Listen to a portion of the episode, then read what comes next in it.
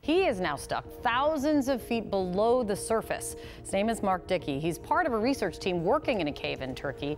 Picture this. This is almost three times the height of the Empire State Building. Dickey fell ill at a depth of more than 3,600 feet down. They're talking about a stretcher. Now, imagine a stretcher being taken underground um, to try and get through those narrow spaces. On a good day, it takes around 15 hours with a very experienced caver to be able to get to the very top. You have to have very highly technical rope skills. It's similar to climbing El Capitan times two or three times.